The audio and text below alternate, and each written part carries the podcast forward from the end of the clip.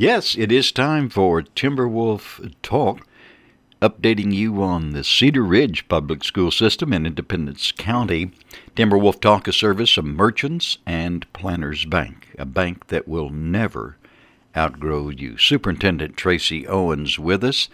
Well, I have to ask you, Ms. Owens, what is this lemonade on the lawn? Well, on Friday, September the 9th, we're going to honor our grandparents or parents or other guardians can attend, but we're having lemonade on the lawn. Um, we're going to break it out by grade levels. Our K and first grade kiddos will go out and have lemonade from 12:15 to 12:45.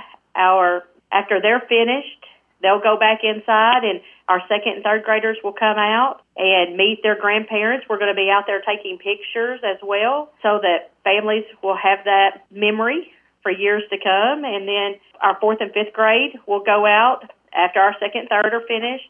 And then to top it off, our pre-K, because our pre-K building is right there beside our elementary, they're going to come out this time and enjoy lemonade on the lawn as well from 2:30 to to 3.